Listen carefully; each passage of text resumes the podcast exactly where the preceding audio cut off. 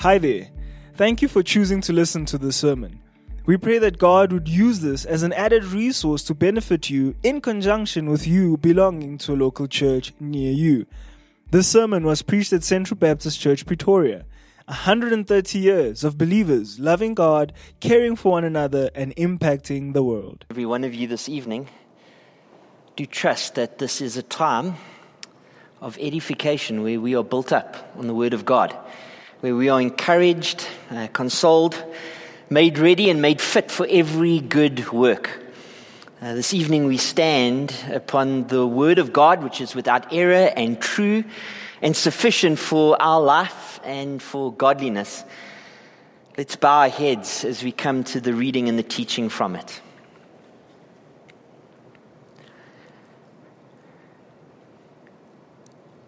Father God, we have sung Speak. Speak, O Lord.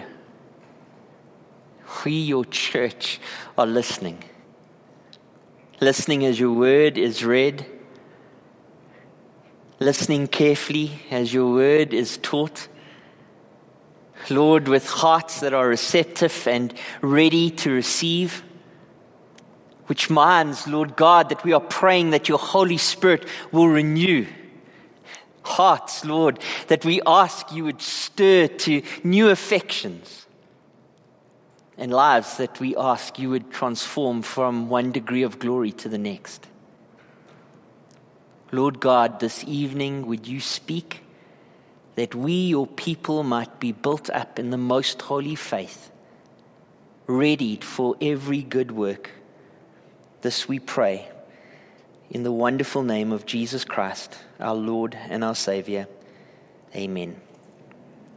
Friends, you can turn in your Bibles to the book of 1 Corinthians. The book of 1 Corinthians. We have been in the book of 1 Corinthians for a very long time. For those that, of you that are visiting us, maybe for the first time, uh, it is our practice to preach consecutively through books and from the verses therein, precept upon precept, line upon line, here a little, there a little, that we might grow in knowledge of Jesus Christ, our Lord and our Savior. We're in chapter 14, verse 20.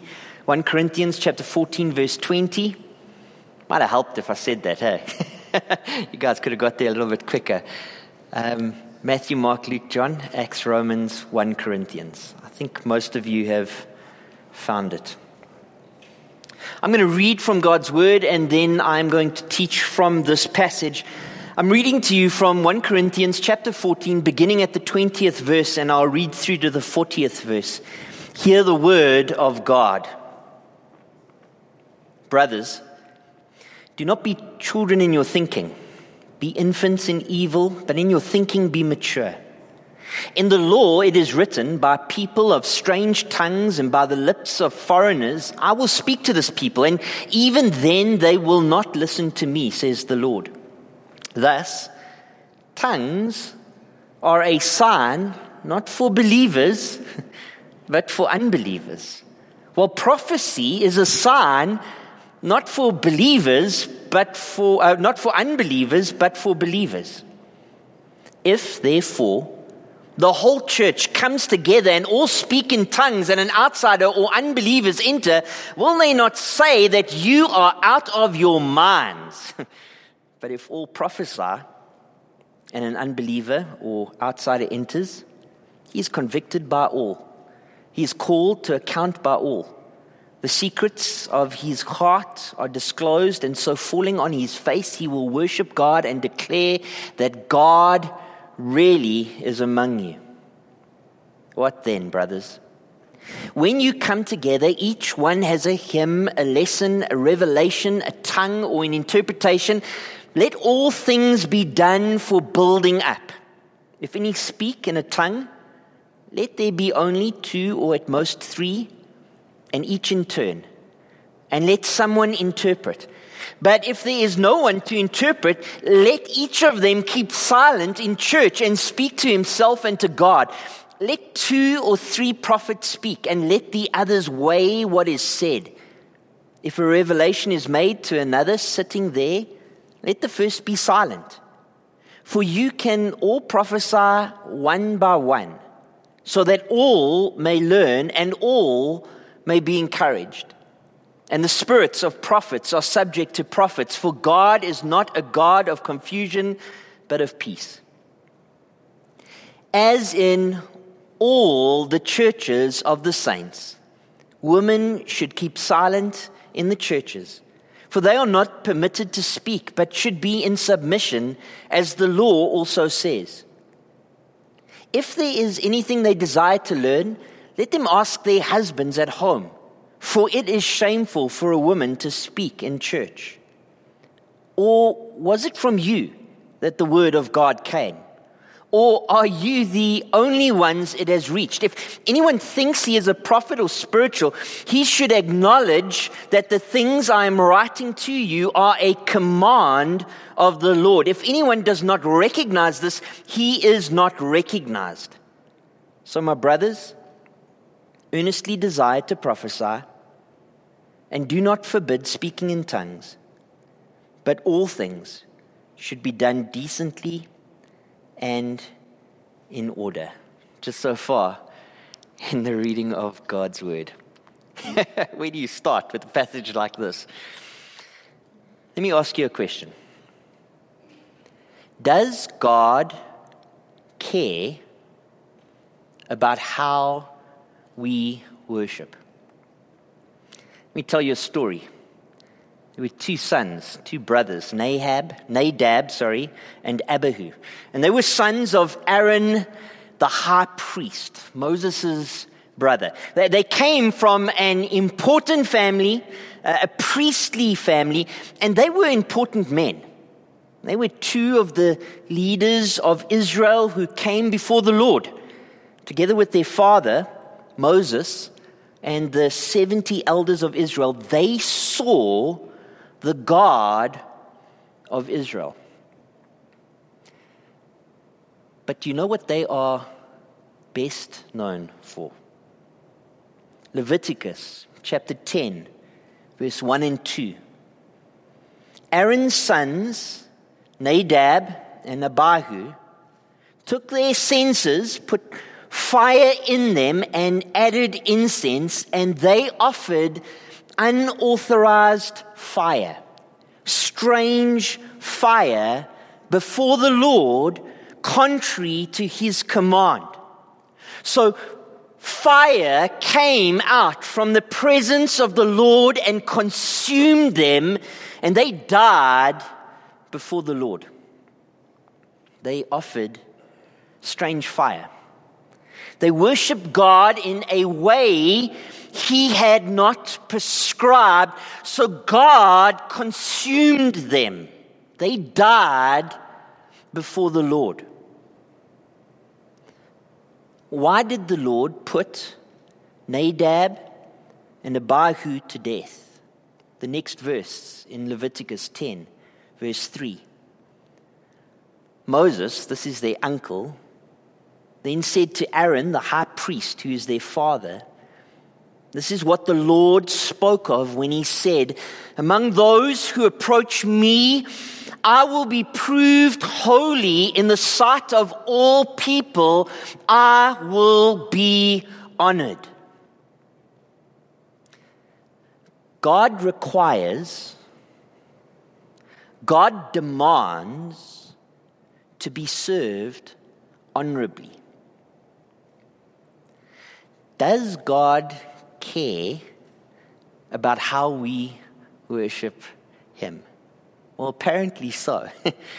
so, the wise worshiper this evening, you right now, sitting in your seat, should be asking the question how ought I to worship God? Am I left to my own devices? Guessing what may or may not anger him, guessing what may or may not please him? Or has he given instructions, prescriptions, commands? How he will and will not be worshipped by those who would worship him in spirit and in truth. Well, good news is He has given us instructions. Throughout the New Testament, God regulates his church's worship. In 1 Corinthians chapter 1 verse 14, uh, chapter 14 verse 20 to 40, Paul describes what acceptable worship looks like. Our worship service must evangelize the lost. Our worship service must edify the saints. Our worship service must reflect creation order, and our worship service must be regulated by Scripture. So in 1 Corinthians chapter 14, from verse 20 to verse 40, Paul describes what acceptable worship looks like. And his first point is that our worship service must evangelize the lost. Read with me in your own Bibles or right behind me. Brothers and sisters, do not be children in your thinking, be infants in evil, but in your thinking be mature. Verse 20. Grow up. Concerning spiritual gifts, but particularly with the miraculous gift of tongues in mind. God gifted the church in Corinth with so much that they were playing tiddlywinks with the spiritual gifts. Grow up, Paul is saying. Verse 21. In the law, it is written, by people of strange tongues and by the lips of foreigners will I speak to this people, and even then they will not listen to me, says the Lord. Paul here is quoting Isaiah chapter 28, verse 11 and 12. In that passage, the northern kingdom of Israel has sinned against God, and so God has brought judgment on them. The Assyrians have conquered them and have taken them into exile. They have become foreigners in a foreign land. And strange tongues are spoken by the lips of foreigners all around them. And it is a sign of God's judgment against them. God is speaking to them through their circumstances, but they still refuse to listen. The northern kingdom of Israel was a stiff necked, rebellious, unbelieving lot. Verse 22. Thus, therefore, tongues are a sign, not for believers, but for unbelievers. While prophecy is a sign not for unbelievers, but for believers. What are tongues? Uh, we spent a, a whole sermon last week looking at what tongues are. I'd encourage you to go back if you haven't heard it, uh, looking at chapter 14, verse 1 to verse 19. Uh, but the gift of tongues really is the miraculous speaking in a human language that the speaker has never learnt before. What is prophecy? Prophecy is the declaration, miraculously, of that which cannot be known by natural means. Now, prophecy can have an element of foretelling in it, the, the revelation of what is still to come. But prophecy is always forthtelling, declaring God's truth to God's people in God's power. In Isaiah 28, the strange tongues of the Assyrians were a sign to the unbelieving Jews. In Acts chapter 2, we looked at that last week. The miraculous gift of tongues spoken on the day of Pentecost was a sign to unbelieving Jews. Now, in 1 Corinthians chapter 14, the miraculous gift of signs must be a sign to unbelievers, pointing hard hearts to God, whereas prophecy is for believers, building one hearts up in the faith. Verse 23. If therefore the whole church comes together and all speak in tongues, the outsider or the unbelievers enter, will they not say that you are out of your minds? But if all prophesy and an unbeliever or outsider enters, he is convinced by all. He's called to account by all. The, the secrets of his heart are disclosed. And so falling on his face, he will worship God and declare that God is really among you. If tongues are not understood, they are not useful for evangelism. In fact, it has the opposite effect. It is just a confusing cacophony of noise that has no meaning. No one is going to get saved because no one can get saved. No good news is being proclaimed because nothing is being said with understanding. But prophetic forthtelling is always useful for both edification and for evangelism. The declaration of God's truth to God's people in God's power. Prophecy can build up and prophecy can confront. This is my testimony in a nutshell, or part of it. As a unbeliever, Liesel dragged me to church on Sundays, church after church after church. I was so stiff necked, so rebellious. We went to a couple of Shamila Hamila churches um, with the pastor in the front declaring Shabaka, Rabaka, or whatever it might be, and it just caused me to frown. But when I heard the preaching of God's word, I was confronted with my sinful state before a holy God and I was cut to the heart. And I remember crying out in a church of 20. It must have looked weird because I was in tears and distraught, crying out to God for relief. And I remember that He gave it to me in the person of His Son, Jesus Christ, who is our Lord and our Savior. Friends, our worship must evangelize the lost, even as we go about edifying the saints. We must speak to unbelievers in a language that they can understand. We must address the issues of their heart. We must offer Jesus Christ as the only hope for sinners. Our worship service must evangelize the lost.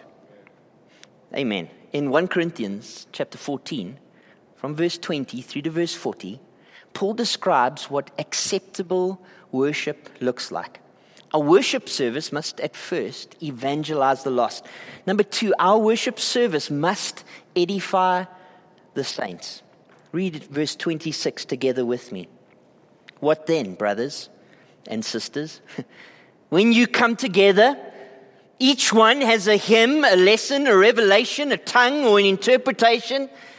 Let all things be done for building up everything about our worship service must be about building up, edifying. And so the Word of God must be at the center of all that we do.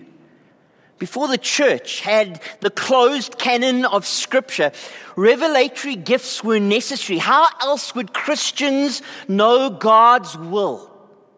But now God's revelation is complete in God's word. The revelatory gifts are no longer needed. And we do not see them in operation in the same way as in the New Testament. Our worship service must edify the saints. We must be orderly. We must strive for understanding. We must test everything and we must exercise self control. Read verse 27 together with me. If any speak in a tongue, let there be only two or at most three, and each in turn, and let someone interpret. First, we must be orderly. How different this picture is to what we see today. The music gets slower and softer, and someone takes the lights out of the sockets The keyboard keyboardist holds the notes for a little longer while playing on the strings, and the worship leader encourages the crowd to raise their hands and their voices to the Lord in prayer, and the crowd starts to mutter prayers as you begin hearing strange tongues filling the room. The crowd gets swept up in an emotionally charged worship experience, and Paul says, No. Two or three at most, and each in turn. It's not simpler than that. Order is important for communication. And communication is critical for edification. And Paul wants you to be edified. Our worship must edify the saints. And so we must be orderly and we must strive for understanding. Read verse 28 together with me. But if there is no one to interpret, let each of them keep silent in church and speak to himself and to God. Second, we must strive for understanding. There must be an interpreter. Or who knows what is being said? No interpreter, no tongue. Shut up and sit down. Interpretation is important for understanding. And understanding is critical for edification. Paul wants you to be edified. Our worship service must edify the saints. We must be orderly. We must strive for understanding and we must test everything, including what I am saying to you tonight. Verse 29 Let two or three prophets speak, and let the others weigh what is said. Third, we must test everything, weigh everything said. Paul says in another place, test everything, hold fast to what is good. And John, the apostle, says, Beloved, do not believe every evil spirit, but test the spirits to see whether they are from God. For many false prophets have gone out into the world. Right truth is important for right belief, and right belief is critical for edification. And Paul wants you to be edified. Our worship service must edify the saints. We, we, must be orderly. We must strive for understanding. We must test everything and we must exercise self control. Verse 30 to 33. If a revelation is made to another sitting there, let the first be silent for you can all prophesy one by one so that all may learn and all be encouraged. The spirits of the prophets are subject to the prophets. For God is not a God of confusion, but of peace. Fourth, we must exercise self control. Self control is a fruit of the Spirit the ability to control oneself. It involves moderation and constraint. Why exercise self control? Because you want all to learn. You want all to be encouraged. You can exercise self control because you operate the gifts. The gifts do not operate you. Self control is important for order, and order is critical for edification, and Paul wants you edified. Friends, our worship service must edify the saints. Everything about our worship service must be about building up, about edifying. And so the word of God must be at the center of all we do. And so we must be orderly, strive for understanding, test everything and exercise self-control. Our worship service must edify the saints. In 1 Corinthians chapter 14, from verse 20 through to verse 40, Paul describes what acceptable worship looks like. Our worship service must evangelize the lost. Our worship service must edify the saints. And our worship service must reflect creation order. Read together with me the second half of verse 33 to the end of verse 35. As in all the churches of the saints. The women should keep silent in the churches, for they are not permitted to speak, but should be in submission, as the law also says. If there is anything they desire to learn, let them ask their husbands at home, for it is shameful for a woman to speak in church. When I first read 1 Corinthians chapter 14, from verse 20 to verse 40, I worried that this passage would be tough to explain. But it's not. The meaning is clear. We are not going to have a problem understanding 1 Corinthians chapter 14 from verse 33 to verse 40, uh, 35. Our problem may be interpretation, our problem may be application, our problem certainly will not be understanding. Over the course of this last week, I went and I read a number of commentaries on this passage. I'm amazed by how inventive people can be when they are insistent to explain away the plain teaching of God's word. God's word is clear, and God's word is written to be understood. Paul starts by saying, This isn't just for the church in Corinth, this is for all churches of the saints, and all means all. All means the church in Jerusalem. All means the church in Antioch, all means the church in Ephesus, all means the church in Rome, all means the church in Timbuktu, and all means the church in Pretoria too. What does all mean in the Greek? all means all. this is important. Paul is not correcting a colloquial church issue. Like this applies to the church in Corinth and nowhere else. Paul lays down a universal principle that applies to all churches in all places through all of time. What is the universal principle in this passage? Women should keep silent in the churches.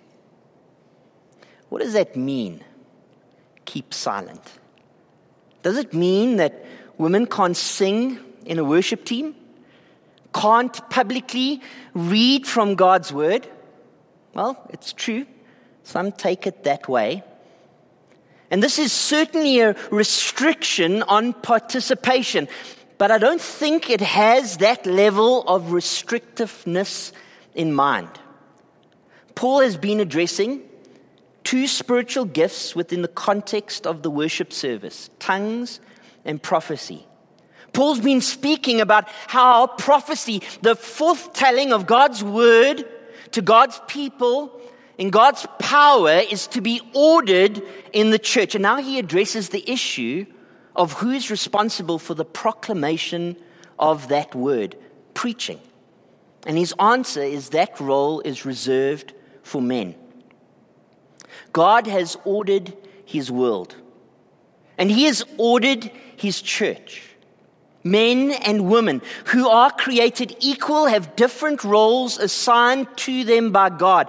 It isn't a matter of lesser and greater. Red and blue are different colors. One is not greater than the other, but they are used for different purposes. Together, they complement each other, filling our world with brilliant color. Nobody wants to live in a blue world. Blue houses, little blue windows and blue Corvettes, and everything is just blue. no, we live in a multi colored world where each created color plays its particular role to God's praise and glory. So it is with gender. Male and female complement one another. And when we work together, sticking to our lanes, God designated assignments, everything flourishes.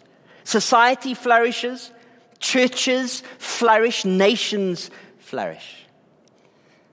So, what about Beth Moore?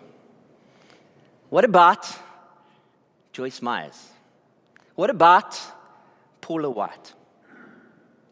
Their doctrine aside for a moment, let's concede they are expert communicators. And they are called pastors by the churches they serve in. Is there an exception for exceptionally gifted women teachers? No. All churches is all churches. And Paul doesn't make exceptions, and that's not too difficult to understand from this text. And he makes a case for it. He, he says that this is as the law also says. The Old Testament stands as witness to what Paul commands. A commentator notes there was never a female priest, there was never an authorized female ruler queen in either the northern kingdom or the southern kingdom. There was never a female prophet with an ongoing prophetic ministry like Elijah or Elisha. No book in the Old Testament was written by a woman. No extended portion of an Old Testament book was written by a woman. And that isn't too difficult to understand from this text. And the New Testament does not depart from the Older Testament. The 12 apostles were all men all pastors mentioned were men. All elders mentioned were men. No book in the New Testament was written by a woman. No sermon recorded in the New Testament was preached by a woman. And that isn't too difficult to understand from this text. But what about 1 Corinthians chapter 11, verse 2 to 16? In 1 Corinthians chapter 11 verse 2 to 16, we are told that there will be times when women must pray. Not during the corporate worship service. But as we fellowship, there will be opportunities to preach, proclaim, give testimony. This will happen in small group Bible studies as ladies teach ladies, or in prayer meetings, or in social gatherings. There will be times when it will be appropriate for women, women who are excellent and gifted to teach, to do just that. And when that happens, it's right that it happens. Praying means that you're speaking to God about people. Prophesying means that you're speaking to people about God.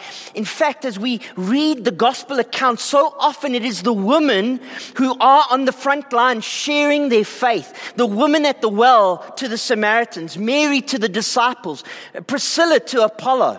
The bearers of good news are so often women.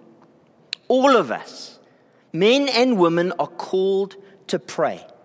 And all of us, men and women, are called to communicate the truth of the gospel. But in the corporate worship service, God's word in the Old Testament, God's apostle, Paul, the writer of the New Testament, would have men leading God's church according to the way that God has ordered his own world.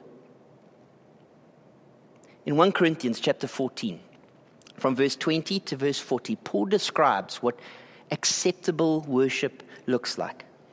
Our worship service must evangelize the lost. Our worship service must edify the saints. Our worship service must reflect something of creation order.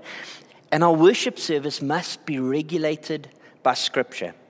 Read from verse 36 with me. Or was it from you that the word of God came? Or are you the only ones it has reached? If anyone thinks he is a prophet or spiritual, he should acknowledge that the things I am writing to you are a command of the Lord. If anyone does not recognize this, he is not recognized. Paul closes with two sarcastic rhetorical questions and a biting statement. Was it from you that the word of God came? The answer is obviously no. God's word wasn't written by the church in Corinth, it was to be delivered and believed by the church in Corinth. Or are you the only ones it has reached? The answer is again, obviously no. God's word is spread abroad and all the churches had a common practice in this regard. The church in Corinth must pattern itself according to the standard. The standard will not be patterned on the church in Corinth. The church of 2023 must be patterned according to the words of Scripture. Scripture will not be patterned according to the church in 2023. Paul then plainly declares that the things he is writing to you are a command of the Lord. This is scripture. This is binding. This isn't a suggestion from a church planter. This is a command from an apostle, the very words of God. Our Sunday gathering is an orchestrated affair. Other passages of Scripture inform us of the elements which are regulated in our worship service. While elements of biblical worship may take different forms from church to church, great care will be taken to ensure that we don't go beyond the elements which are given. We assemble to read God's word. We come together to sit under the preaching of God's word. We come together to pray God's word. We come together to sing God's word. We come together to see God's word in the ordinances of the Lord's table and of baptism. And we come together to give towards the promotion of God's word. Scripture gives specific guidelines for conducting corporate worship services, and churches must not add anything to those guidelines. And like the Corinthians, we must be willing to adjust our practices to fit into what is appropriate and pleasing to God. Final words. So, my brothers and sisters, earnestly desire to prophesy and do not forbid speaking in tongues, but all things should be done decently and in order. Paul concludes where he began in 1 Corinthians chapter 14 verse 1 he encouraged the church in Corinth to earnestly desire the spiritual gifts. He has spent the chapter explaining the proper use of each gift within the Corinthian context. Now in closing he repeats the main principle which has been the thread throughout this section. All things should be done decently and in order. In 1 Corinthians 14 from verse 20 to verse 40 Paul describes what acceptable worship looks like. Our worship must evangelize the lost. Our worship must service must edify the saints. Our worship service must reflect creation order. Our worship service must be regulated by scripture. May we be worshippers who worship him in spirit and in truth. Amen. Let's close in a word of prayer.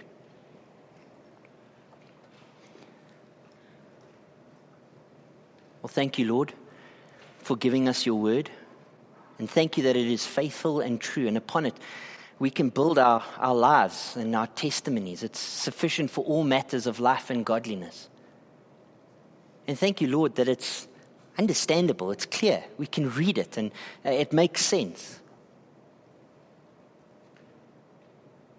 Thank you, Lord, that you don't leave the question of how we ought to be worshiping our God to chance, but rather, Lord God, you give us a pattern that we might follow.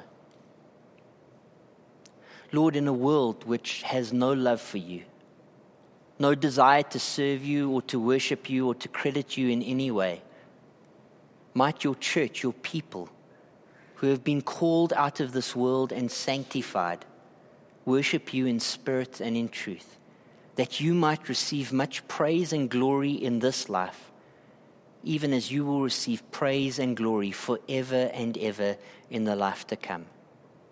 This we pray in the wonderful name of Jesus Christ. He is our Lord and our Savior. Amen. Thank you for listening to this sermon. Find out more about Central Baptist Church at www.central.org.za.